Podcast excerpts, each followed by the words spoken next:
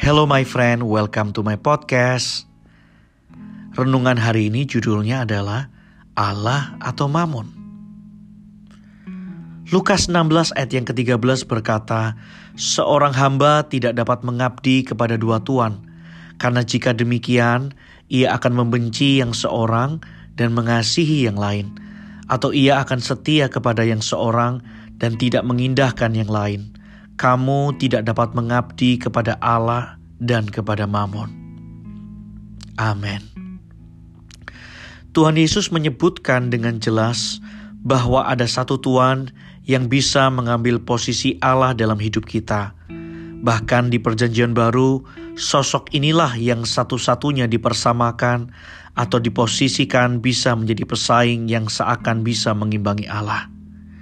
Dalam hal inilah Yesus tahu bahwa mamon atau uang punya kekuatan mengikat dan buruknya juga bisa membuat manusia menyembahnya. Sejarah memperlihatkan kita bahwa memang dengan uang manusia seperti bisa memperoleh apa yang diinginkannya, membangun apa yang mereka ingin bangun, dan melalui uang juga manusia seperti diberi kuasa untuk mempengaruhi orang lain. Ini bisa sangat berbahaya karena kita bisa menempatkan uang menjadi Allah dalam hati kita dan tanpa kita sadari kita mengagumi apa yang uang bisa buat lebih dari apa yang Tuhan Allah bisa buat. Lukas 16 ayat yang ke-13 secara terbuka Tuhan menyatakan jika seseorang mengabdikan hidupnya untuk uang, maka orang itu pasti membuang Allah.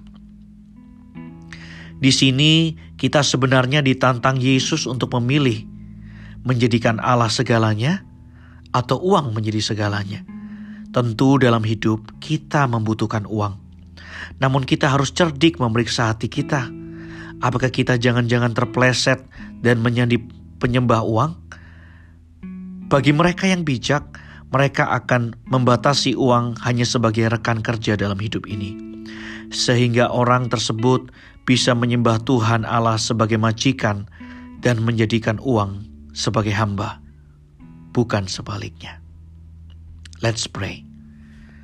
Bapa, kami mau menjadikan Engkau sebagai satu-satunya Tuhan kami.